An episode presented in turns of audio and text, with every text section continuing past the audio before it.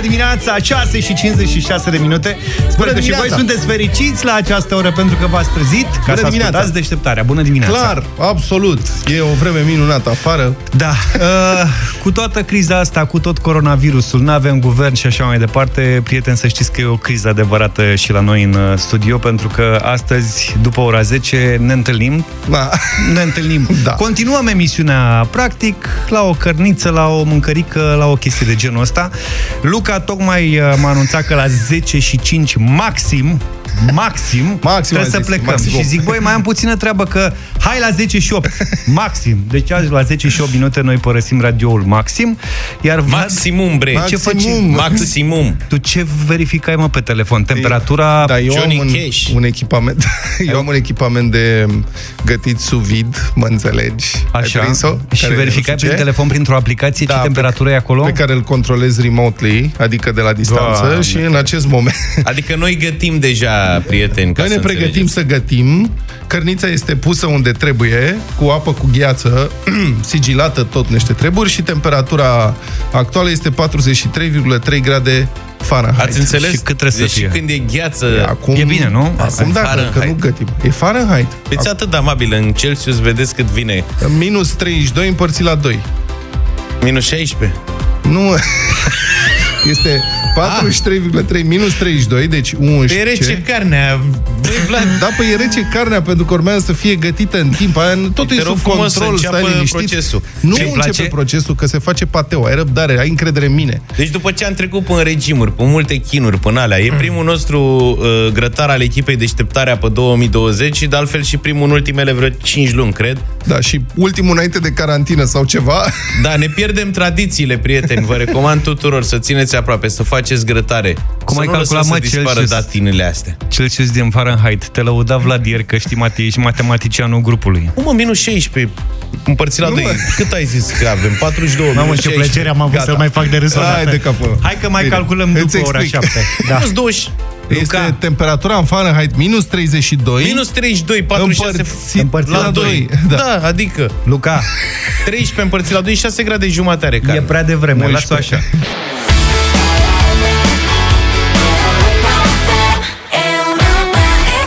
Cea mai bună muzică de ieri și de azi la Europa FM. Deschidem uh, cu piesa asta deșteptarea. Bună dimineața, bine Bună v-am dimineața. găsit. Un singur subiect pe ordinea de zi. O să încercăm să mai variem un pic, dar evident toată lumea vorbește despre povestea asta cu coronavirusul. E ceva ce eu nu înțeleg, serios. Deci, ministrul educației, doamna Anisie, a anunțat că, mă rog, școlile, tot sistemul preuniversitar de învățământ se închide începând de miercuri. De, mâine, de mâine. Da, Practic. Azi e marți, mâine e miercuri, practic mâine. Mâine, da. Până pe Um, 22 martie. După care am aflat că after school-urile, adică internatele, cum se zicea când eram eu mic, astea rămân deschise. Mhm. Eu, sincer, nu înțeleg, mi se pare o contradicție aici. Pe bune, bun, sigur, after school e privat. Nu și e comunitatea mult mai mică. Ce înseamnă mult mai mică? Păi da, dar Adică- va fi mult mai mare zilele astea, o să Da, vezi. adică, serios, ce înseamnă mult mai mică? Nu se întrerup școlile ca e copiii să nu mai stea claie peste grămadă în clase și... Dar dacă se duc la after school, adică nu... Păi da, Vlad, dar într-o Înțelegi? școală intră sute de copii care se preumblă pe acolo, într-un after school de ăsta nu Da. cred că intră mai mult de câteva zeci. Deci, practic, se reduc pierderile sau Că sunt cum? multe și mărunte. Ia să vezi în Ce perioada asta? asta cum o să se uh, verifice capacitatea after school-urilor, uh, school-urilor cu Da. o, o ofertă specială pentru următoarele 10 zile. Da, scululurile astea, Așa. asta Dar e n-au problema. că ele- capacitate fizic, nu sunt săli, că nu e cât o școală un after school și ideea e că trebuie să reducem Auzi, mă, posibilitatea. stai, mă, lasă puse. Tu îi duce pe ai tăi la after school-ul de ăsta? Dacă n-aș, da, dacă Da? n-ar, păi dacă În n-ar avea principiu- cu cine să stea. N-are, adică nu stă cu 100, stă cu 30. Nu? Da, Ah, 30 ce mai mic decât 100. Deci Bine, șansele ok. scad cu 70% așa într-o matematică nu simplă. i-a cred că revenit scad matematica. cu 70%. Nu mă provoca la matematică, că mă apuc acum și fac două socotel, de până la sfârșitul emisiunii zic exact care sunt șansele. Deci de la 100 la 30 scad de 3 ori șansele, nu cu 70%. de sau 3 ori ceva. egal cu 7. Luca, rămâi la filozofie, E tot că una. e... Între Nu, am timp, zis fostul bine. președinte Traian Băsescu a declarat luni că el, dacă ar fi fost el președinte, Da. ar fi închis metrou. Bun, acum nu știu cum președintele poate închide metrou. Eu nu știu dacă domn, credeți că domnul Iohannis are coronavirus și e pe undeva pe la terapie intensivă, că n-am mai auzit nimic de dânsul. Ce-o fi, bă, cu el, sărac? Deci eu devin chiar îngrijorat. Domnul președinte... Ori în vacanță. pe undeva. Și l-a prins pe acolo, până L-a prins prin vacanță pe undeva, Cred da. că e Și nu izol- spune ca să nu panicheze lumea, să nu se sperie lumea. Ce-o fi de el? E în sărac? carantină în Alpii da. elvețieni sau ceva. Ceva în genul ăsta. A rămas sus la cabană. Da. Cântă cântece În Piemonte. nemțești, eu la la face. E cu Heidi. Da, cum se cheamă, mă? Iodele. Iodele, da. Da, bagă iodele săsești. Revenind, domnul președinte Traian Băsescu a afirmat luni care închide metrou Da, și pentru a a evita dezinfectat cu propagarea. teachers. Dă cu Urmând, da, urmând ca... Da, dezinfectat cu miros de teachers, nu cred că irosește. Urmând ca, citez, deplasările să se facă individual fiecare cu mașinuța lui. Asta ne lipsea. Cu mașinuța lui. Deci, să nu mai mergem cu mașinuța, zice domnul președinte Băsescu, să mergem cu met- să nu mai mergem cu metrouțul, să mergem cu mașinuța. Să mergem să fim mai puțin. Dacă nu, cu o trotinetă electrică, cu Asta. trotinetuța. Deci, ori cu mașinuța, ori cu trotinetuța, ori cu picioruțul, dar nu cu metrouțul. Pentru că metrouț este coronavirusul. În opinia sa, metroul reprezintă, citez, un loc ideal de transmitere a virusului. De-aia nici nu prea s-a construit metrou în România. Da, pentru da, că- da. Uite ce, ce bine ne prinde acum. Ascultătorii noștri din drumul taberei sunt foarte Îți protejați. dai seama dacă aveam metrou de la ca la Londra, ca la Paris, ce nenorocire era acum. Da, exact. Clar trebuia Așa, închis. suntem obișnuiți cu greu. Uite Italia ce metro are. Băsescu a caracterizat decizia de interzice adunările mai mari de 1000 de persoane, drept citez, una dintre marile prostii pe care le-a rostit domnul Arafat. Ce mi-e o adunare de 1000 de persoane, ce mi-e o adunare de 5000, n-ai voie să mai accepti niciun fel de adunări publice în care sunt mai mult de doi oameni, a zis domnul președinte, aș zice doi oameni prin care, printre care poți trece totuși, dacă îmi permiteți, vă rog.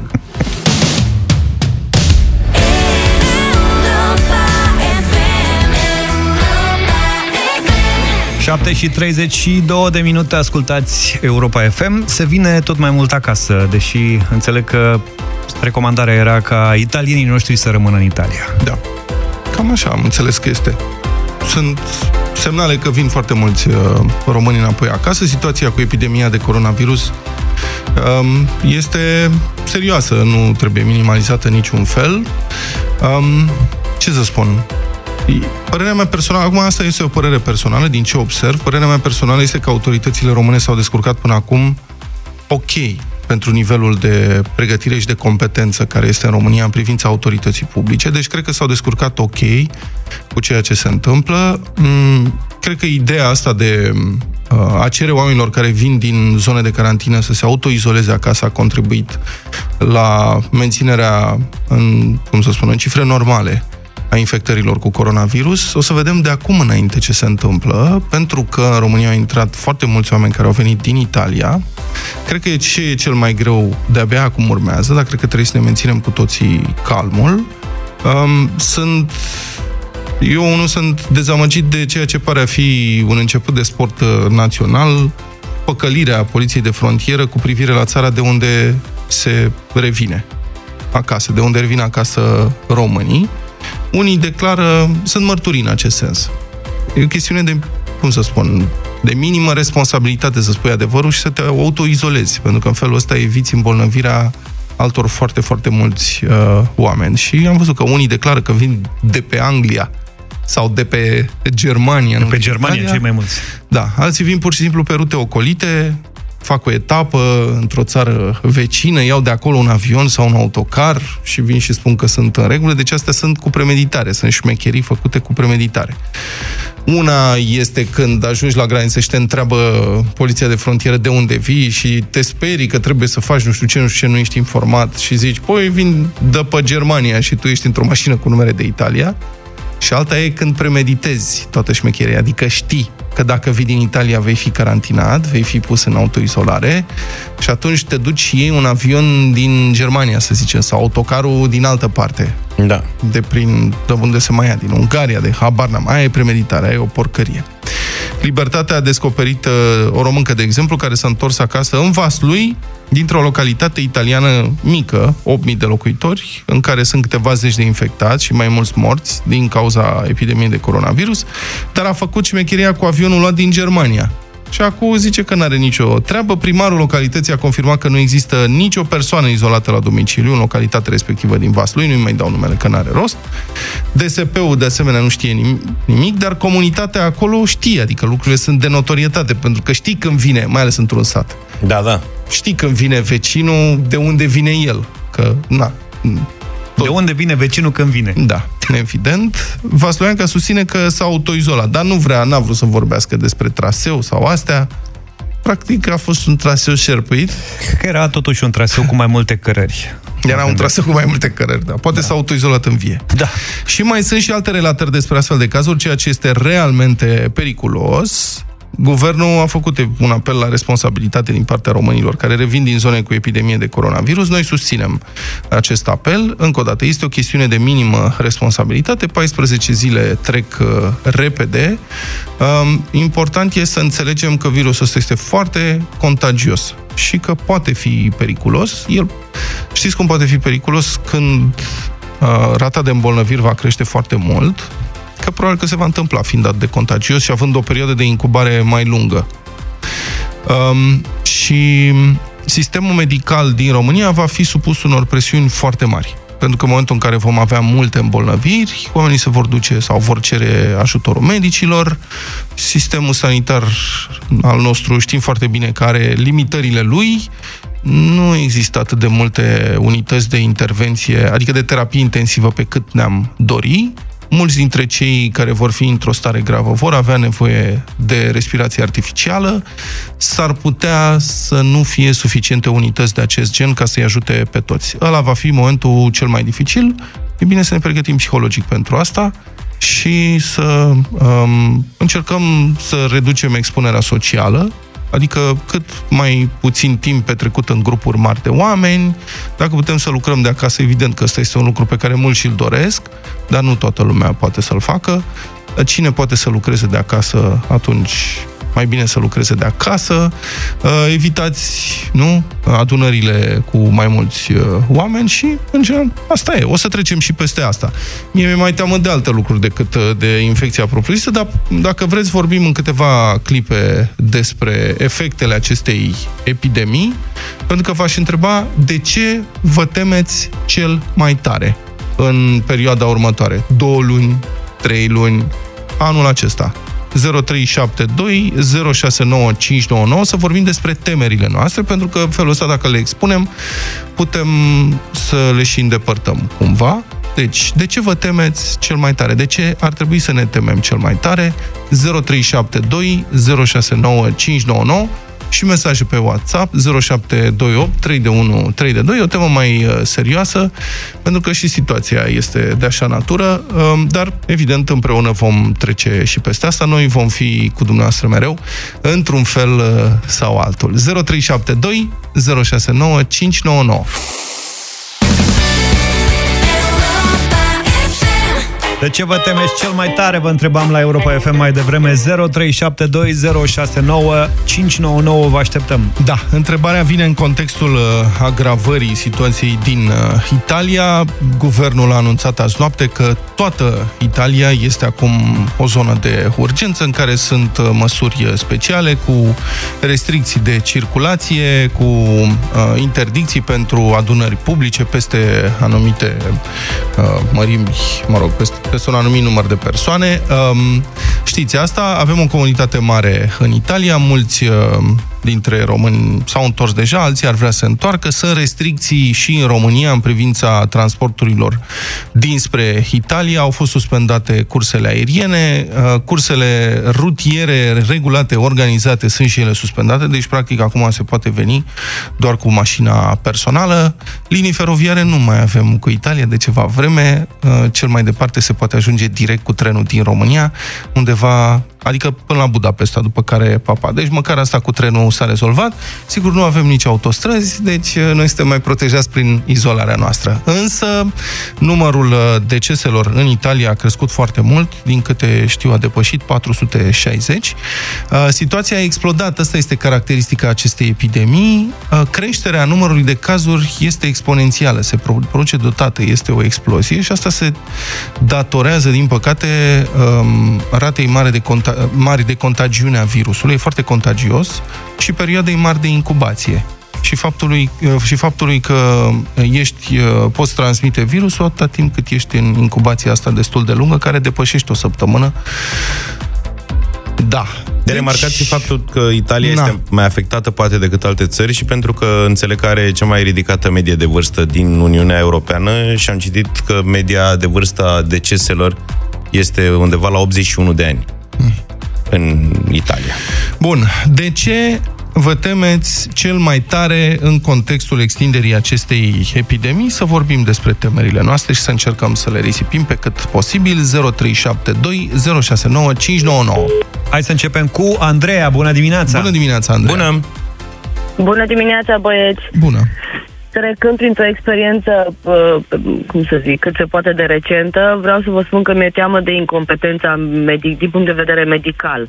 Uh-huh. Ar fi unul dintre aspecte. Iar, uh, doi, uh, lum, haosul și această incertitudine, lipsa Stai să de le luăm informare. Pe rând. Dacă îmi permiți, Andreea, hai să le luăm pe rând. Sigur, sigur. În privința incompetenței medicilor, asta, să știi, există peste tot în lume, iar în cazul acestei epidemii nu, nu e nevoie de intervenții chirurgicale complicate sau tratamente, scheme de tratament. Tratamentul e, asimptom, e simptomatic, nu există de medicamente acord. dedicate, e nevoie de ceva bază tehnică, însă, într-adevăr, adică unități de terapie intensivă pentru cei care se află în stare gravă. Altfel, exact. schemele de tratament nu sunt atât de complicate. Deci incompetența nu în care influențează foarte mult de data asta. Eu am trecut prin experiența asta, m-am dus la spitalul de uh, boli infecțioase, Uh, pentru a-mi face un test, nu neapărat la cerere, ci din, uh, din, din dorința de a, cum să zic, de a ști cel puțin dacă am fost sau nu afectată de acest virus, pentru că să fim serioși. Asta izolat nu înseamnă că îți permiți să te duci să-ți închiriezi un apartament și să stai singur. Deci stai cu cineva. În da. cazul meu am stat cu un tată, care, un părinte, care are și el o vârstă. Adică automat te gândești, mă, dacă totuși dintr-un poate nu am eu, dar venind cu un avion de 150 de persoane, te gândești că cum a okay. zis și voi, nu știi deci care dus cum la, au declarat. Te-ai dus la Bal să-ți faci un test și? Nu Ce la Bal și în alt județ, okay. în Timișoara. Și mi s-a zis că la ei nu se fac, să nu, să nu mai venim la ei în condițiile în care numai cât aterizasem și atunci am aflat. Deci atunci era boom mm-hmm. cel mare.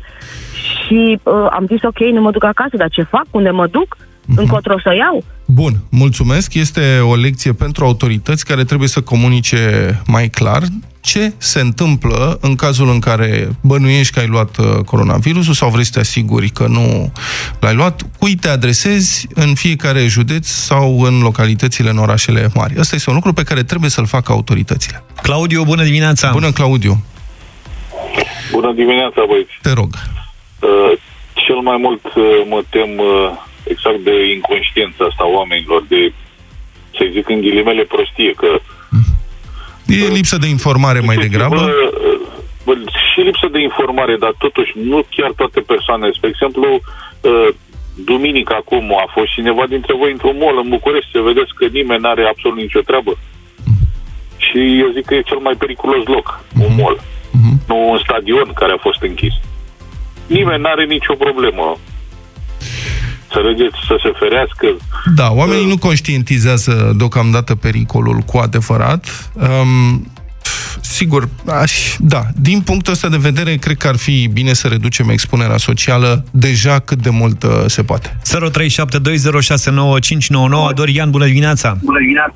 Bună dimineața, domnilor! Bună dimineața, Dorian! Uh, e interesantă discuția dumneavoastră lucrez în sistemul medical, da. din păcate lucrez doar pe PSA, da. ceea ce înseamnă că dacă trebuie să stau în autoizolare sau carantină, nu voi beneficia nici de concediu medical, nici de absolut nimic.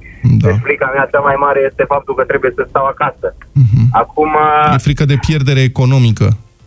Pierdere economică mai degrabă. Personală, da. Totuși, trebuie să ne gândim la acest virus ca fiind un virus destul de puțin agresiv din punct de vedere al consecințelor la nivelul, uh, la nivelul fizic asupra omului. Uh, totuși, rata de mortalitate este scăzută.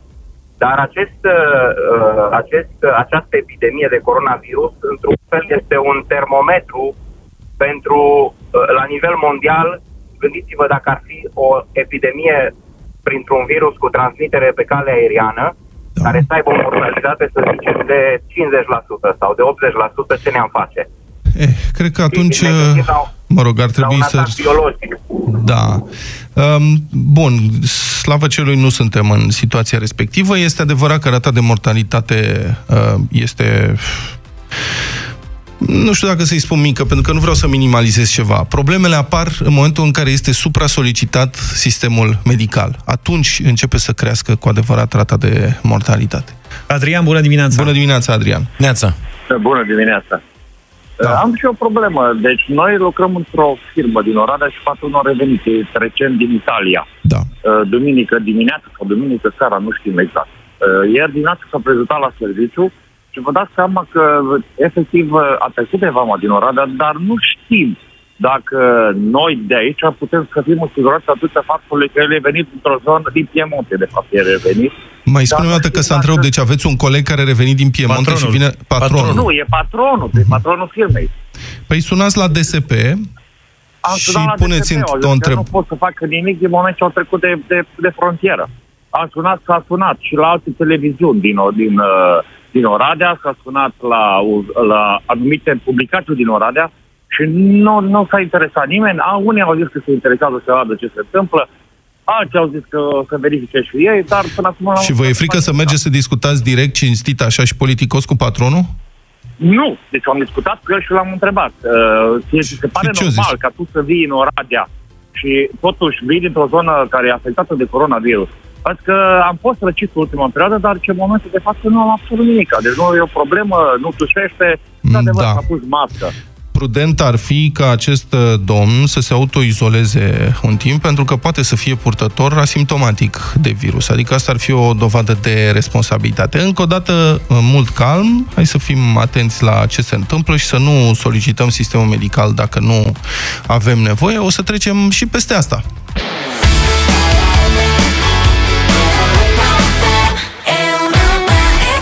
Republica Fantastică România la Europa FM. Știți proverbul latinez, festina lente, grăbește-te Normal. încet. Noi, cu moștenirea noastră latinească, am făcut însă, am preluat și am făcut un pas înainte. Um, la noi nu mai e grăbește-te încet, e stai încet. Știi că la noi se zice stai încet. Da, da, da. Vă dați seama de diferențele de nuanță și ce mult spun despre culturile astea? Adică la, la romani era grăbește-te, domne, dar calculat. Adică grăbește-te, fă treaba repede și bine. La noi e stai, șezi, stai, șezi blând, stai și nu te grăbi deloc. Adică dacă tot stai, ce rost are să te mai grăbești? Stai Corect. încet. De ce vă zic asta? Pentru că în Focșani, Vrancea, nu? Primăria se ocupă de construcția unei școli de 23 de ani încoace. Deci stai încet. Școala nu e nici măcar acum aproape de finalizare. Bă, nici n-ar trebui să mai grăbească acum. Mă gândeam. Hai că școlile sunt închise în perioada următoare, de da, ce să mai nu mai au nevoie. este un imobil, ce să zic, gigantic, cu ghilimele de rigoare, are 12 sări de clasă. Practic, dacă eu dădeau ministrului, cred că la dezvoltare domnul ăla cu grinda, nu? Ăla dacă greșea grinda și da. făcea 24 de clase din prima, nu 20. Noi stăm aici, adică noi ne-am mutat în urmă cu cât? Deja 3 ani, nu? Într-un, da, da. Într-o clădire de asta de birouri făcută de corporatiști aici în zona Pipera.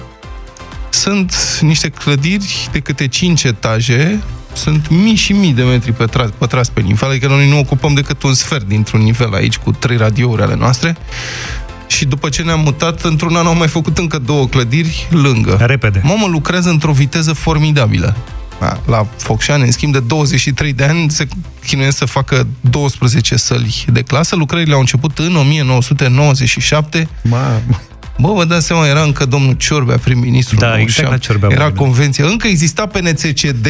Poa. Era președinte Emil Constantinescu, era în preistorie. 23 de ani mai târziu, clădirea încă e la roșu.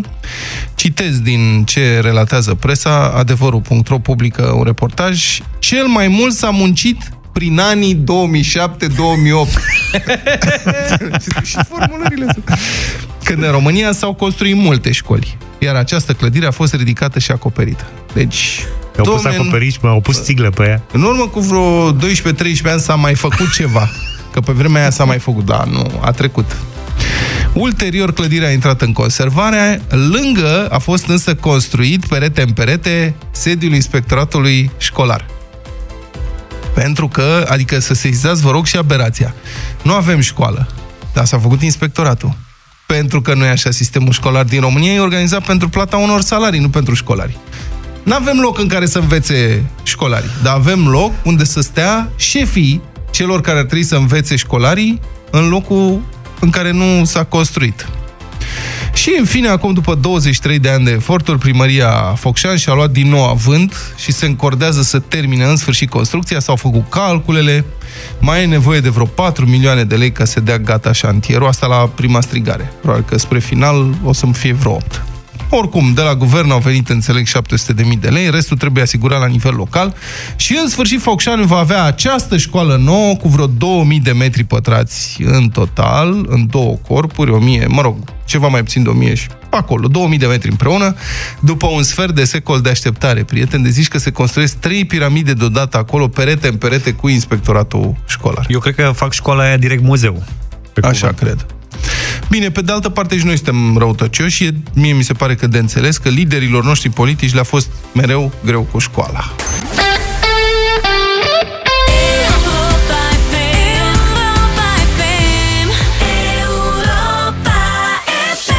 8 și 22 de minute. Descoperă cuvântul secret la Europa FM. Poți câștiga pe loc 1000 de lei. Pe cuvânt!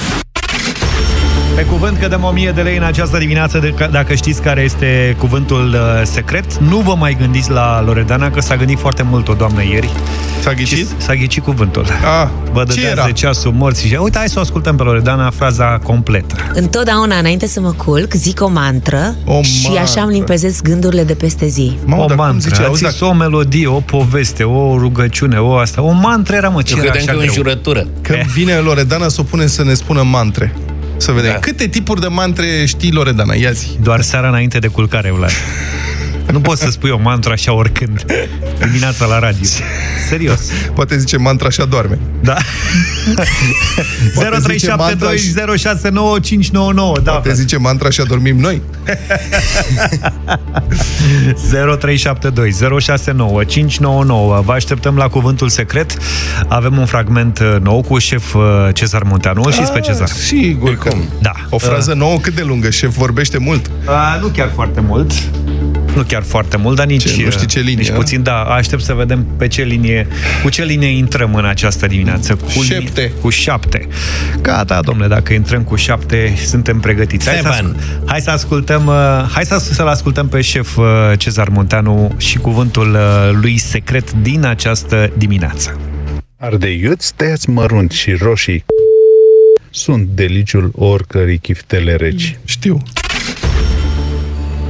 Roșiile trebuie să fie de un anumit tip. Nu sunt prea multe tipuri în care pot fi roșiile. Pentru chiftele. Hai că e ușor. Hai, Luca, noi vorbim imediat după. Păi nu ardei sunt roșii? Ardei iuți. ardei iuți și roșii. Nu, nu. Nu, ardei iuți și roșii, nu știu cum, sunt...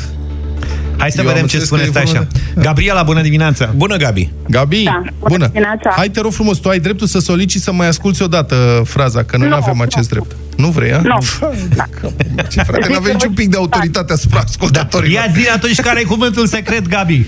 Uscate. Roșii uscate. Uscate? Da. Dar cum te-ai gândit la roșii uscate? Păi eu am făcut cu uh, roșii uscate și busuioc.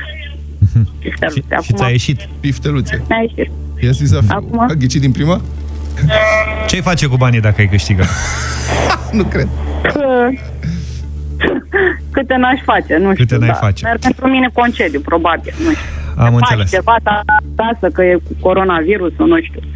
Avem de atâtea de făcut. Cheltuieli de Paște. Gabriela, oprește-te. Gabriela, te lăsăm să te mai gândești un pic ce ai face cu banii, Băi, că al nu naibii. e ăsta cuvântul. Păi nu e, mă, că e cu ardei sunt roșii, nu Ia mă, e cu stai roșii. mă, să convingem un ascultător așa. să ceară. Dorina intră Bună, direct. Dorina! Dorina, bună. Dorina, bună dimineața! Poți te rog frumos să-i cer lui Zaf să mai dai o dată, să mai dea o dată sunetul? Hai să mai dau o Ah, dată. mulțumim, Hai Dorina. să, hai să mai mulțumim dau o frumos. dată. Hai Ia. să mai ascultăm încă o dată Ia. sunetul. Ia. Ardeiuți tăiați mărunt și roșii sunt deliciul oricărei chiftele reci. Eu înțeleg că e vorba de tomate. Chiftele reci. Ardei, iuți. Tăiați mărunt și roșii. Merge. Mai ca să fiu sinceră, până acum m-am gândit tot la roșii uscate, dar acum o să merg cu roșii murate, că Roșii, Roșii murate. Adică gogonele. marinate, eu știu. Trebuie să te oprești la un cuvânt atât. Unul din ele, murate sau marinate? E 50-50 acum. Marinate. Marinate. Cum sunt roșiile marinate, fată? Da, chiar. Ai marinat vreodată roșii?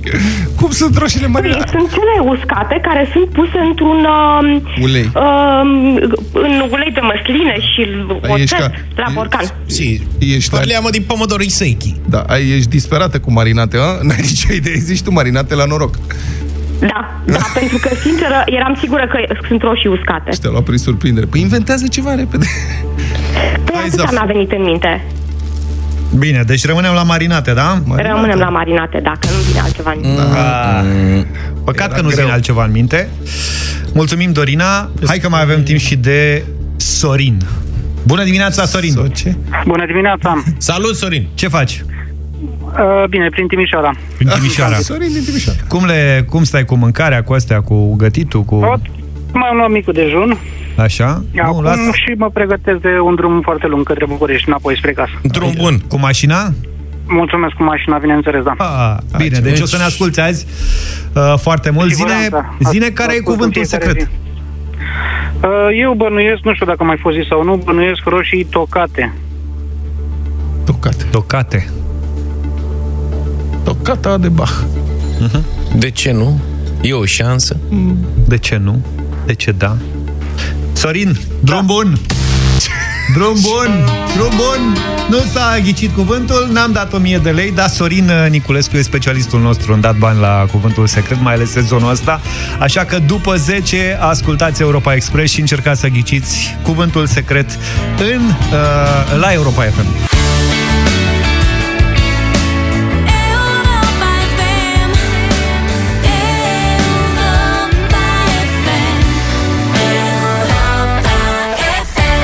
Tine iar și iar, Mare Albastră, poate după ce scap de carantină, mă gândesc, sau ar putea să, ar putea să se gândească mulți dintre ascultătorii noștri. Dorian a fost. Auzi la copii, acum, dacă nu se mai duc la școală, mai primesc teme? Da. Da. Serios? De la mine. Da, de la tine? Bine, mă, Da, tu ești sigur, un trebuie caz să-i țin special. priză. Nu, dar cred că or să primească. Mai au astăzi o zi de școală. Da, care Și- se mai duc azi. Da, și bănuiesc că o să primească ceva teme. Acum ține de fiecare învățător, profesor și așa mai Păi nu, departe. e, nu se asimilează cu vacanța? Păi nu e că e o vacanță cam lungă. Cred că pentru cei mici 1-4 e mai simplu, că e un învățător care bă, centralizează tot și comunică mult mai uh, bine după cu ce că- părinții. Dar de la 5, clasa 5 încolo e mai dificil, Acolo cu e profesori problema, da. diferiți și așa mai departe. Și profesorii mei de la gimnaziu și de la liceu nu aveau probleme cu chestia asta. Ne dădeau teme în orice vacanță. Aveau chestia să ne strice orice vacanță. Da, da, acum i-a prins uh, neorganizați. Exact. S-ar putea copiii să scape. În China le-au dat, știi? Adică în China, în, în Wuhan, de exemplu, Hubei, unde au fost în carantină și Păi cred sunt că în au continuare. două luni de când sunt în carantină. Da, le-au dat, au folosit, dar este o poveste foarte mișto, pentru că în China au folosit în sistemul școlar o aplicație, o aplicație care se cheamă Digitalk. Na, acum am dat o idee profesorilor.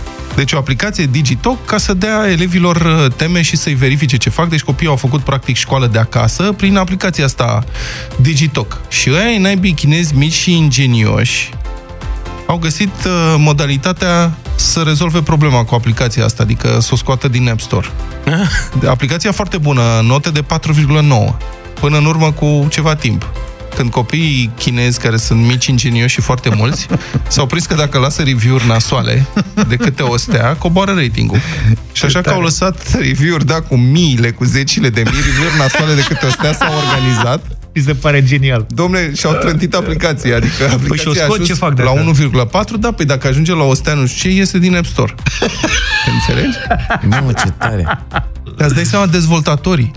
Adică ei erau până acum, cine o fi dezvoltat, știi? Uh-huh. Aplicația asta. Ei erau pe meserie, erau pe treabă. Avem o super aplicație, suntem boși, ia uite cum vine Îți banul. dai nu seama, în știu ce, momentul avem când din cinci stele. China au venit foarte multe solicitări, au Și zis, odată- gata, am dat lovitura. 1,4. Bă, ce facem? Dăm faliment, ce se întâmplă? Da. Foarte tare. Bine, Bravo, apropo de se- copii, genial. Discu- discutam zilele trecute cu Luca și cu Zaf, prieteni, despre ce greșeli amuzante de exprimare fac copiii și o să râdeți. Am pornit de la cu totul altceva, de la o transmisiune pe un canal TV al unui meci de poker. Există și asta. Vă povestim imediat despre ce e vorba, dar ca să ne mai relaxăm nițel. Hai să vorbim despre greșelile amuzante de exprimarele copiilor. Când erau mici, cum poceau ei cuvintele. 0372 069599 Încercați să vă aduceți aminte și să ne dați un telefon, să stăm nițel de vorbă, să zâmbim puțin. De exemplu, Alexandra zice și acum norofen. Iar Nor- așa l-a prins cu norofen. Dar nu norofen se zice. Eu nu o să uit toată viața mea cum fratele meu, care e mai mic decât mine cu șase ani, îi spunea lui Pinocchio Pepenco. Pepenco? Pepenco. Așa, De ce, mă? așa spune el, Pepenco. Da. Um, eu am fost în acest... Uh, am fost de Crăciun, am fost Ciociociun. Adică Moș Crăciun. Ciociociun, Ciociociun. m-au îmbrăcat în Ciociociun, am intrat pe fereastră și am împărțit uh, cadourile, a venit Ciociociun. Pot să spun asta pentru că încă copiii respectivi sunt prea mici ca să înțeleagă despre ce vorbesc, dar am fost Ciociociun, așa cum mi-a zis finuța mea. Și ai încăput pe fereastră, asta e... Da, da, da. și o fereastră mare. 0372069599 Vorbim despre greșelile de exprimare amuzante ale copiilor. Ne aducem aminte de o perioadă când ne mai și enervam pe ei, dar e tare frumoasă perioada mă, că aia. nu le Sunați pe 0372069599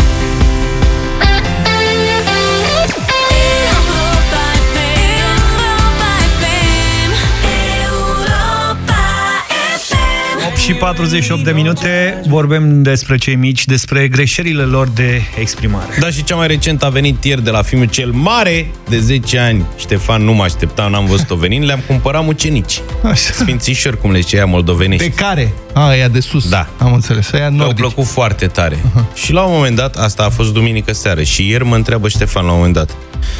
Auzi când ne mai dai Eugen? Ce să vă dau? Eugen de la.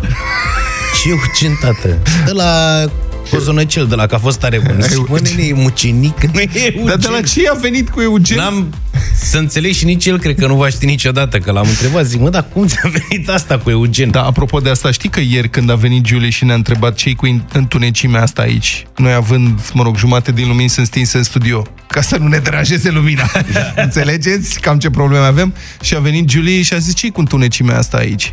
Și s-a întors Luca și a zis, avem ciocolată? Da. Așa e. De la ce înțeles tu, nu știu. Așa am priceput eu. Hai să vorbim cu Sabin. Bună dimineața! Salut, Sabin! Bună dimineața, salut băieți! Bună! Eu am o fetiță de 4 ani și 4 luni. Să strească. Da. Mulțumesc, mulțumesc la fel. Și bineînțeles că pocește anumite cuvinte. Eu le-am notat ca să ne amuzăm așa pe viitor. Și o să vă zic și vouă câteva. Te rugăm. Uh, Așa. Pinghiun Ce în loc de pinguin? în loc de pinguin. Dar Hai că asta e simplă. Pinghiun, da. Uh, cotăniță. Cotăniță. Nu știu ce e asta. Tocăniță. A, da? Tocăniță, da. Bun. Inversează silabe în cele mai multe rânduri. Inversează silabele, da. Dar pe asta nu cred că o ghiciți. Mesten? Cum? Mesten? Mesten? În loc de amesteca. Da. Nu. Nu, e de la pesmet. Ah, Pesmet. pesmet. Asta e greu, da. I-ați dat copilului cu pesmet de mic acum acest... uh, Mulțumim tare mult, uh, Sabin. Daniela, bună dimineața! Bună dimineața! Mă bucur din suflet că v-am uh, găsit, vă urez o zi bună. Ați fost grozav Să rămână. săptămâna asta, m-am bine dispus instantaneu Mhm. și uh, m-ați aruncat un pic în timp. Fetița mea vineri face 12 anișori, Oho, mulți dar înainte. uh, a avut câteva chestii foarte haioase pe care le-am uh, ținut minte și să vi le zic și vouă, Ia. sunt drăguțe. Așa. Căpun. Să, căpun? Căpun era să pun, nu? Era să pun, clar. Ne, ne, ne, Moș Crăciun. A, Moș Ah. Crăciun! Nic- Nicoma. Nicoma. Moș, Moș Nicolae. A, Moș Nicolae, Nicoma. A, uh, Nicuos. Nu știu, Nicos, ce ar putea fi? Uh, Mickey Mouse. Mickey Mouse. Săracul Mickey Mouse. Da. Săracul. Săracul doar un ponta. Caca, cacabă. Asta... Asta e tare. Curcubeu. Curcubeu, Curcu- cacabă. Ia uite un cacabă pe cer. Da. Tot colorat. Cacabă pe cer. Exact. Și cea mai recentă, nepocită, dar cumva a găsit uh, un uh, sinonim la cuvânt, să zic așa. Uh, la pensetă, cum credeți că i-a spus? Sprâncenizator. Sprâncenizator. Mamă, Asta ce este tare foarte este. bună, bravo. Dă și mie sprâncenizatorul Ce și bun a fost asta. unghi tăietorul. Astea sunt uh, chestii cum trebuiau, mă rog, știți că m, prin secolul XIX era propunerea asta să se traducă românește. În loc de cravată să spunem gâtlegău. Gâtlegău, Sau nas da. ștergău în loc de batiste. Erau niște autohtoniști. Avem și acum autohtoniști ăștia, dar nu sunt atât de ridicoli. Daniela, îți mulțumim tare mult pentru uh, telefon. Alexandru, bună dimineața! Bună! Neața băieți. Salut! Salut! Uh, fetiță de 4 ani și un băiat de 10 ani, iar soția în mod regulat își notează aceste uh, gafe pe care le fac. Ultima și cea mai tare a fost, uh, a fost răcit băiatul nostru, chiar acum în perioada asta cu gripa Da? Și l-am uh, tratat cu supozitoare pentru că așa i-a scăzut numai temperatura. Da. Mergând la școală, că există panica asta, am zis hai să recapitulăm ce ți-am dat ca să nu fie acolo că, vai de mine, tu ai avut gripă. Da. Și iar el a zis că m-a tratat cu compozitor în fund. Marius Tot de Secu la like el this. vine. Săracul. compozitor. Hai, punem și mie un compozitor. Exact. Tot, tot de la el vine când eram mai mic, eram în baie, mă spălam pe dinți, vine, bate la ușă și îmi spune Tati, grăbește-te că fac pipi pe tine și o să te suferi.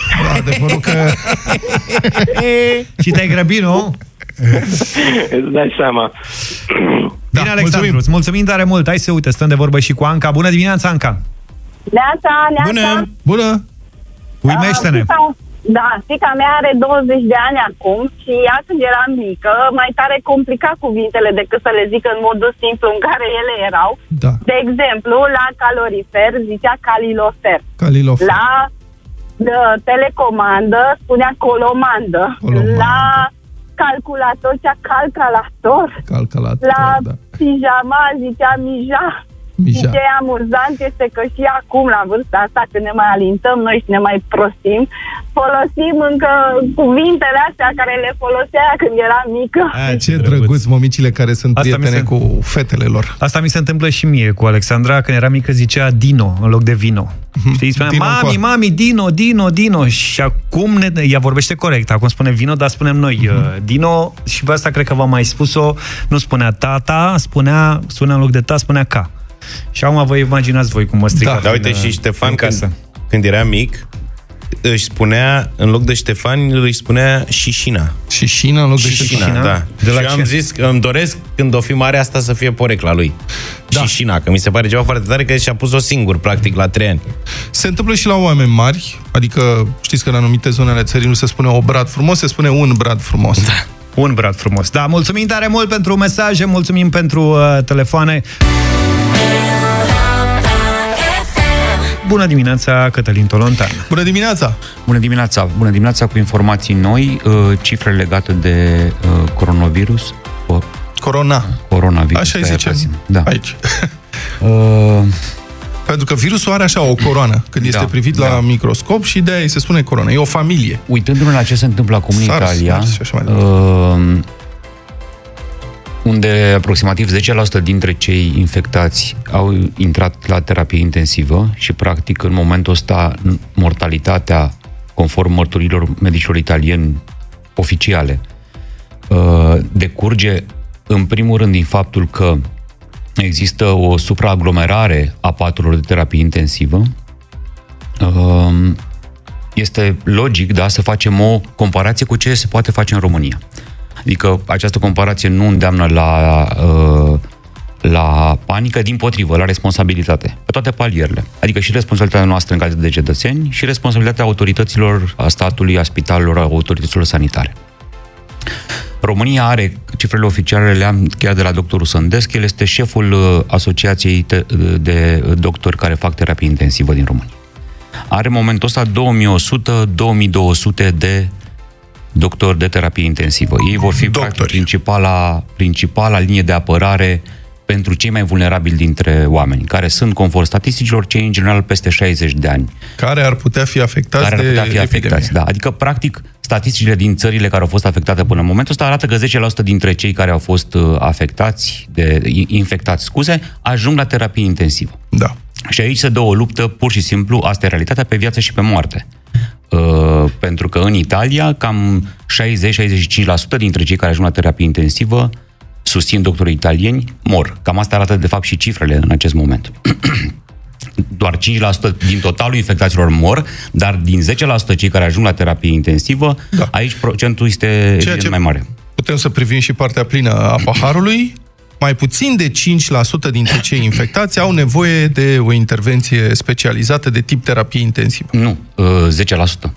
10, 1 din 10. Okay. 1 din 10 din cei infectați Unul din ze- au, ar, doar are nevoie. 1 din 10 da, din cei da, infectați. Da, da, exact. Bun. Deci noi avem, teoretic, suficiente paturi. Sunt vreo 4.000 de paturi de terapie intensivă, din care 2.000 specializate chiar pe terapie intensivă, restul sunt și post-operatorii, paturi intermediare, dar pot fi transformate la la, uh, într-o situație de criză în paturi de terapie intensivă. Adică nu Problema e suntem cu o țară care să ventilatoare. nu avem resurse deloc. Avem și niște sute de ventilatoare, din păcate autoritățile nu au comunicat până acum câte exact, pentru că oricum ele se combină, ventilatoarele cu sistemele de întreținere, de susținere a vieții, sunt mai multe, mai multe elemente pe care trebuie să le ai. Deci nu suntem uh, o țară fără resurse în acest moment, asta este clar.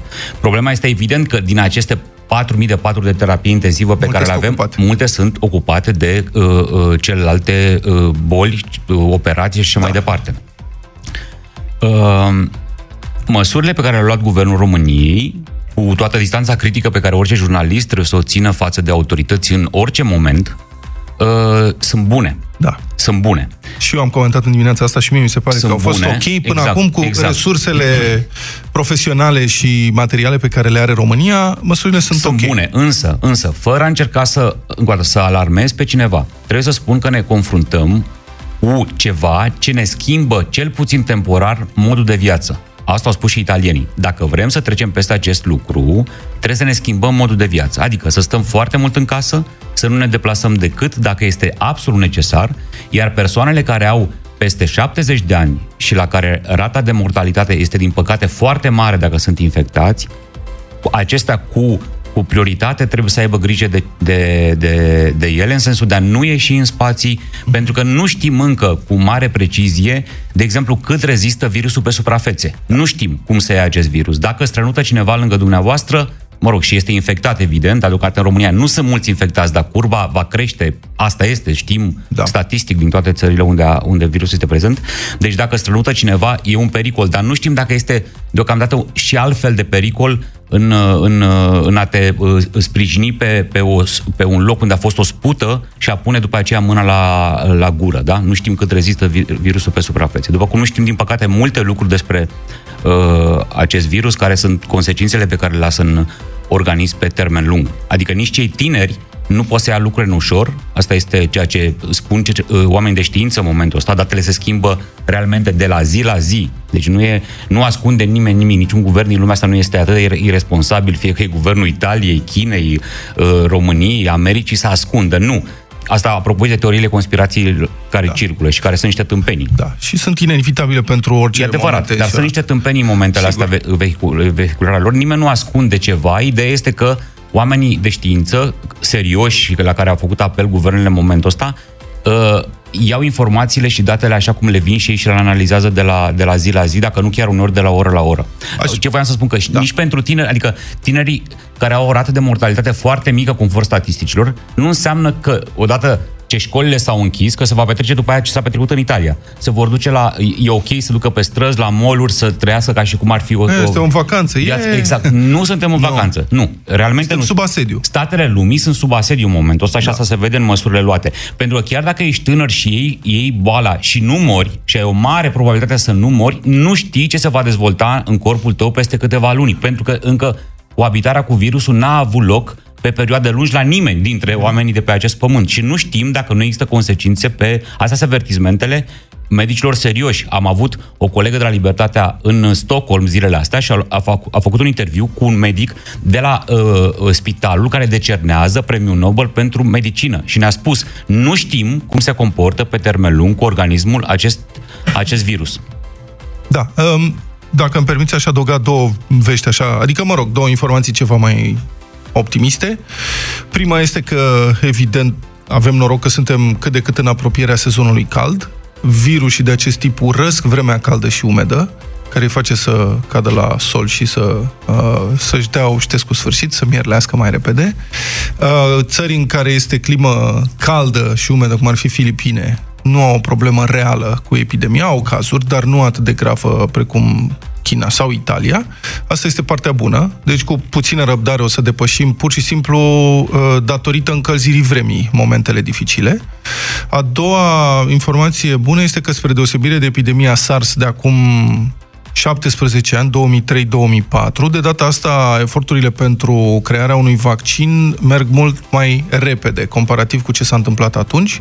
Sunt mult, mult mai mulți cercetători implicați și avansul este mult mai rapid. Deci, dacă lucrurile merg ok, pentru sezonul următor, există speranța să avem și un vaccin. Da, eficient. dar noi trebuie să dăm timp și cu asta am încheiat, să, trebuie să dăm timp medicinei și oamenilor de știință. Deci trebuie să oferim ca populație și cetățeni responsabili acest timp oamenilor ca să, să creeze fie antidotul, fie vaccinul, fie tratamentul uh, mult mai eficient decât până acum. Deci, încă o dată, nu România nu este într-o situație atât de proastă, nu suntem, bineînțeles, nici în cea mai bună situație, că mai avem infecțiile nozocomiale pe care, de care trebuie să ținem seama dacă ajung oameni la terapie intensivă și e, e, e, e rău acolo, dar asta nu se poate face decât printr-o participare comună a oamenilor. Nu e, da. nu e nimic de joacă, suntem, așa cum spuneai tu, Vlad, mai devreme, realmente sub asediu. Ca țară și ca civilizație. Da. Asta suntem. Calm, responsabilitate și um, atenție. Mulțumim, Cătălin Tolontan, te așteptăm săptămâna viitoare.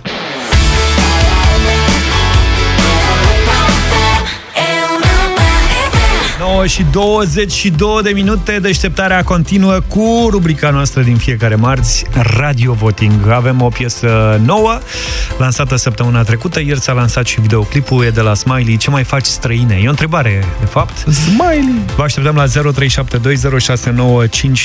pentru a ne spune dacă vă place sau nu și vă reamintim că dacă piesa ia 10 voturi din 10 telefoane, intră direct în playlist. Să știți că avem și jingle cu asta.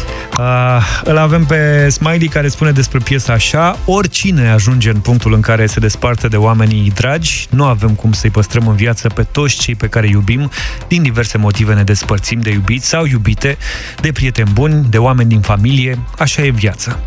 Eu am simțit să scriu și să cânt despre momentul reîntâlnirii cu un om din trecut pe care l-ai iubit și avalanșa de sentimente și tensiuni pe care le simți când îți dai seama mai a fugit textul. Vlad, ce mi-ai făcut aici? Eu n-am făcut nimic când îți dai seama că îl cunoști pe acel Asta om, zic. dar de fapt nu-l mai cunoști deloc, pentru că te leagă de el doar amintiri foarte îndepărtate și nimic din prezent. Hai să ascultăm piesa. Și ce mai faci uh, străine? Smiley la Radio Voting în deșteptarea la Europa FM în această dimineață 0372069599 Spuneți-ne doar dacă vă place sau nu piesa Cristina, bună dimineața! Bună! Dimineața. Bună dimineața, oameni frumoși! Ce mai faci, Bine. Cristina? Bine, bine, voi ce mai faceți? Nu sunt deloc străini. Pe aici, pe aici.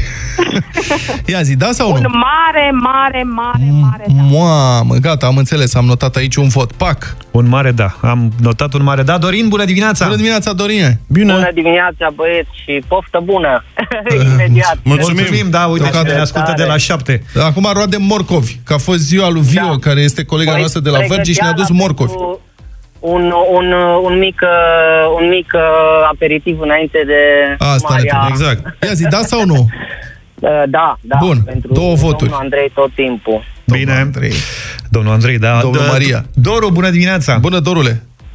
Salut. Salut, băieți. Salut. Ia zi. Uh, un uh, nu. Nu. Uh. Pentru Smiley și melodie. Smiley ok, un bun recitator. Ce Dar om rău. Păi și nu te-a prins nimic, niciun vers, de, niciun vers de acolo nu te-a prins? Nu te-a prins. Bine, Doru, îți mulțumim tare mult, apreciem uh, mesajul tău. Stăm de vorbă cu Mihai, bună dimineața! Bună dimineața, domnilor! Din Bacău vă ascult cu mare drag. Salut! Uh, da, da pentru această melodie, da pentru Smiley, da pentru toate melodiile lui Smiley, în care fiecare dintre noi găsim câte, ne regăsim cu câte o părticică din personalitate. Deci, da, Bine, da, da. da. Trei da, voturi. Da, da. Mulțumim tare mult! Emilia, bună dimineața! Bună, Emilia! Bună dimineața, băieți. Ia zi. Uh, cuvintele m-au făcut să-mi aduc aminte de mama de pipăruță și votez uh, da.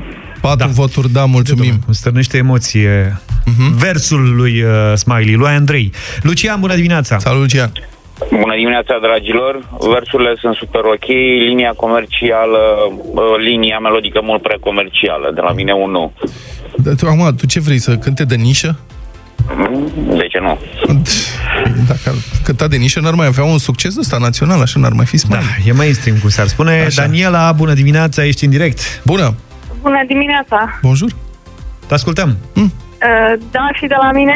Bine, 5 Da. voturi da, două nu în momentul ăsta. Hai să mai uh, adunăm niște Hai. voturi. Stăm de vorbă cu Marius. Bună dimineața! Bună, Marius! Marius, Bună dimineața! Să trăiești! ești în direct, te ascultăm. O mare nu. Nu. De ce nu-ți place? La fel de banală ca multe alte piese. Ok, am înțeles. 5 da, 3 de nu. Trebuie să fie un pic mai complicată, știi? Mariana, bună dimineața! Bună, Mariana! Bună dimineața, ce rău a fost. Da. Un mare da, da, da. Oameni Da, da, răi, da, domne, da, da, mulțumesc foarte frumos. Avem 10 voturi? Nu, avem 9. Hai Nouă. mai iau Ah, un nu-i vot. nimic. Stăm de vorbă și cu Florin. Bună dimineața! Bună, Florine! Bună dimineața! Să trăiești! Un mare, mare, mare nu! Nu-mi place piesa deloc, deloc. Am înțeles, Florine, 6 la 4 este scorul. Și ne oprim aici. La limită. Da, la limită piesa a trecut. Mulțumim pentru voturi, pentru aprecieri sau nu. Vă mai așteptăm și marțea viitoare cu o piesă nouă. 9 și 30 de minute acum. Urmează visul în câteva minute după știrile Europa FM cu Ioana Brăstur, capitanul.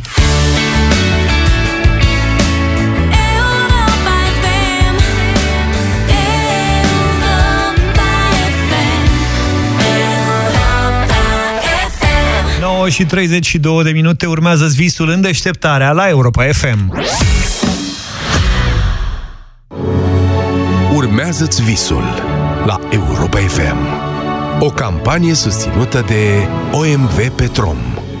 Nu e ușor să fii părinte singur, cu atât mai mult într-un oraș cu mai puține posibilități, așa cum este Huș, de exemplu, un oraș care nu-i oferă copilului tău prea multe perspective. În această situație se află mama lui David, băiatul înzestrat cu o voce deosebită, pe care l-am cunoscut ieri. Cati, căci despre ea este vorba, e cântăreață într-o formație locală și în acest fel îi asigură fiului ei un trai decent. Pe de altă parte, nu le este ușor să se mute la Iași, unde David ar uh, putea și ar urma să dea la un liceu de muzică, cu atât mai mult să ia lecții private de canto. Nici Cati nu are studii muzicale, dar, spre deosebire de proprii ei părinți, e decisă să facă orice și totul pentru ca fiul ei să-și urmeze visul. Printre altele și pentru că visul fiului ei de a urma studii muzicale a fost până nu de mult și al ei. Părinții mei nu și-au dorit pentru mine să cânt. Au considerat că această meserie nu e de viitor și că nu voi reuși niciodată cu ea. Ei își doreau să fiu medic, altceva. Și atunci am zis, ok, va trebui să învăț, va trebui singură să evoluez. Am zis că niciodată nu voi renunța la ceea ce îmi place, pentru că în momentul în care faci ceea ce îți place, reușești. Cati este mama lui David și cântă la evenimente de tot felul de când avea 12 ani. La școala din localitatea ei a învățat să cânte la chitară și vioară. În acest fel și-a însușit noțiuni de bază. Dar spune David, mama lui ar fi fost mult mai cunoscută dacă ar fi avut studii muzicale în adevăratul sens al cuvântului. Cântă foarte bine colinde pe partea asta de muzică ușoară, dar are și unele accente de muzică mai populară. E mama ta. Iubitoare, foarte frumoasă. Ce înseamnă mama pentru tine? Tot, din toate punctele de vedere. Printre altele, David a învățat de la mama lui că oricât de greu ar fi, un cântăreț trebuie să urce pe scenă zâmbind și să aducă bucurie celor din jur. Eu mi-am onorat toate contractele. După spusele medicilor, eu trebuia să nasc pe 11 iulie, iar eu pe 11 iulie eram la o nuntă la Galați. Eu am născut uh, joi, iar eu duminică cântam. Duminică m-am prezentat la eveniment frumos. Dacă mi-ar fi spus cineva că eu uh, ar trebui să rămân singură să cresc un copil, aș fi spus că nu am să pot niciodată. În schimb, uh, în momentul în care te afli în fața faptului împlinit, uh, găsești soluții. Trebuie. Iar uh, un copil nu e ca și când ai avea un obiect de care trebuie să-l muți de aici colo. Grijă de el trebuie să ai uh, în permanență. O soluție a fost ca în seriile în care avea evenimente, David să rămână în grija unei verișoare, care pe atunci era ea însă și un copil. În afară de Irina, nu ar fi avut cine să stea cu cel mic, care pe deasupra mai avea și astm. Nu mi-a fost niciodată greu pentru că eu l-am iubit foarte mult pe David, mi-a fost foarte drag și iubesc foarte mult copiii și pentru David renunțam la orice. S-a întâmplat uh, în perioadele astea când era și lui David mai greu, înțeleg, să um, ceară să fie mama lui lângă el. Da, mi-a mai spus uneori că de ce nu e mami lângă mine și îi explicam că sunt eu lângă tine, David. Zice, da, dar mami, zic, mami s-a dus să facă bănuți, îi explicam, ca să aibă cu ce să te întrețină pe tine. Atâta timp când din asta îți câștigă existența, n-am de ce să mă supăr. Lipsește doar în weekenduri sau în zilele cu cântări. De obicei fac curat în urma ei ca să-i fac o surpriză. Când mai am strâng câte un bănuț, îmi mai dau câte un trandafir, mai...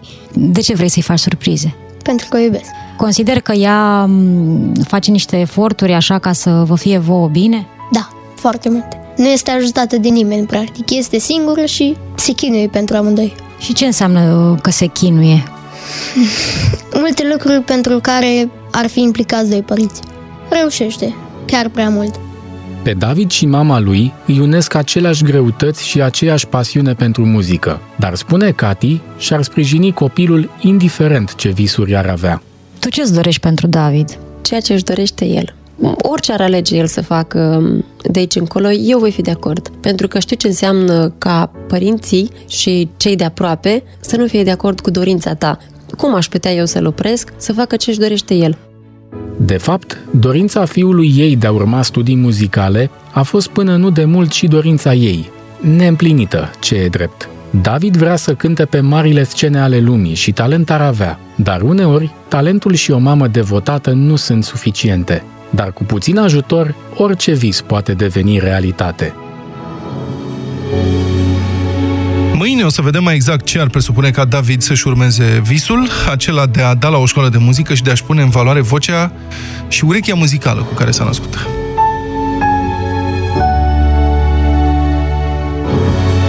Urmează-ți visul la Europa FM. O campanie susținută de OMV Petrom.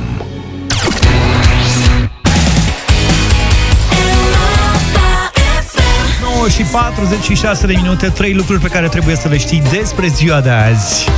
10 martie 1958 este o dată deosebit de importantă în istoria unui duet despre care cred că a auzit toată lumea, doar că la debut se chemau altfel, adică Tom și Jerry. și au scos, uh, cum spuneam, pe 10 martie 1958 piesa asta acum exact 62 de ani. Awesome.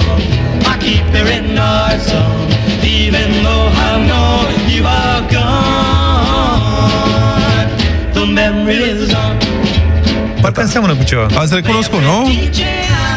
Sunt... Tom și Jerry erau numele de scenă pe care și le aleseseră în anii 50 ai secolului trecut, doi adolescenți care învățau împreună la aceeași școală publică din New York și care erau pasionați de muzică. Pe ei îi chema de fapt Paul Simon și Art Garfunkel și au trecut la numele consacrat al duetului Simon and Garfunkel odată cu înregistrarea primului lor album de studio în 1964, intitulat Wednesday Morning 3 AM, adică miercuri dimineața la ora 3. Albumul a fost în prima fază un eșec comercial desăvârșit, ceea ce a dus și la destrămarea imediată a trupei, dar un ricoșeu neașteptat a transformat una dintre piesele de pe acest album eșuat într-una dintre cele mai puternice melodii ale secolului 20, cunoscută în toată lumea. Este vorba despre The Sound of Silence. Piesa a fost înregistrată pe 10 martie 1964. Originalul este un duet acustic cam leșinat, la drept vorbind, fără percuție sau chitară electrică și sună așa. In restless dreams I walked alone. Narrow streets of cobblestone. Neath the halo of a street lamp I turned my collar to the Deci dacă n-ați adormit, ăsta este originalul, însă un an mai târziu un producător muzical a avut ideea să remixeze piesa și să adauge niște ritm, percuție, chitară electrică pentru a-i da mai multă greutate, așa că a ieșit versiunea asta pe care o știm cu toții. In restless dreams I walked alone Narrow streets of cobblestone totul altceva.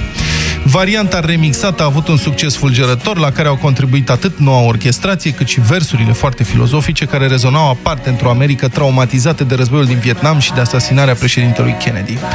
Culmea, Simon and Garfunkel, care erau despărțiți, uh, nu mai exista trupa în momentul respectiv, n-au știut de rearanjarea piesei lor și au fost oarecum luați prin surprindere de succesul fulminant al acesteia. The Sound of Silence, în versiunea remixată, a ajuns repede pe locul întâi în topuri, unde s-a luptat parte în parte cu mega hit Beatles, We Can Work It Out. The Sound of Silence a devenit unul dintre cele mai difuzate cântece ale secolului 20, a fost inclus în arhiva esențială a Bibliotecii Congresului American și este considerat expresia quintesențială a genului folk rock. Tot cam pe acolo este și eroul meu, Chuck Norris, care împlinește astăzi 80 de ani. Wow! La mulți ani! Împlinește azi cât vrea el, nu 80 Bravo! de ani. Actorul american e fost campion de arte marțiale, centură neagră la jiu-jitsu brazilian, judo și tang sudo și creatorul propriului său stil, Chung Kuk Do. Așa și-a început cariera la Hollywood, antrenând venete. Vedete! Steve McQueen l-a sfătuit să o ia în serios cu actoria și astfel a devenit erou de filme de acțiune și superacțiune, cum se numeau la noi în anii 90, pelicule ca Dispărut în misiune sau Delta Force. Și asta. Ăsta e Chuck Norris. E filme cu vendente. Mișto dia dialogul, îmi place foarte mult. Asta e scena din Delta Force cu motocicleta. Favorita mea din copilărie. Am văzut-o de câteva sute de ori pe video. Aveam 9 ani și mă uitam la filmul ăsta în disperare în anii 90. Auzi, dar acum nu le-ai dat voie copiilor, nu le-ai dat voie să se uite la filme Nu, de că e astea, prea prost, adică... Dar filme de genul ăsta îi lasă Filmul, mă, de filmul, nu copiilor. Astea fac deliciu cu oricărui copil. Eu cred că sunt, nu sunt pentru minori. Stai mă, că a vorbit. A vorbit.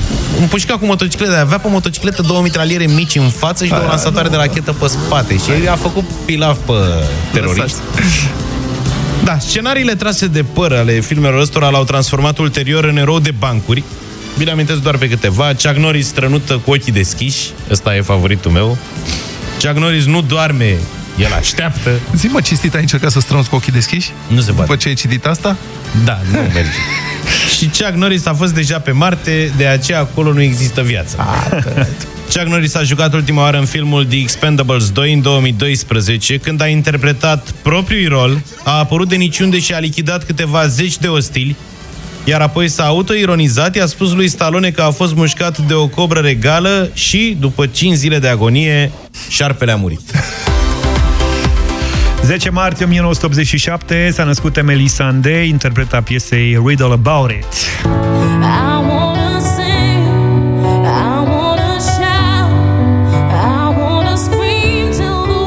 Emily a scris prima sa piesă la vârsta de 11 ani pentru un concurs de talente de la școală. A continuat să scrie și să cânte chiar dacă tatăl ei o obliga să pună școala pe primul loc. De dragul acestuia a studiat și medicina doar ca să-l asigure că are o meserie dacă muzica nu îi va oferi satisfacțiile necesare. Emily s-a remarcat prin numeroase colaborări, așa cum e și cazul acestei piese, o colaborare cu Professor Green, number one în Marea Britanie, sau Beneath You're Beautiful, un alt number one, o colaborare cu Labyrinth. Primul album solo a venit în 2012 și a fost 9 săptămâni number one în UK. A fost cel mai bine vândut album în acel an în Marea Britanie. Cu el a câștigat și două premii Brit. Întrebată de stilul pe care îl abordează, Emily Sandé a spus că e influențată de idolul ei, Nina Simon Vlad, uite. Ce frumos. A ascultat prima dată muzica acesteia la vârsta de 8 ani și de atunci face tot posibilul să ajungă să fie la fel de bună ca aceasta. Hai să ascultăm Emily Sandé, ușor, ușor așa, lăsăm și noi uh, locul lui Sorin Niculescu cu Europa Express. Numai bine! Toate bune! Pa, pa!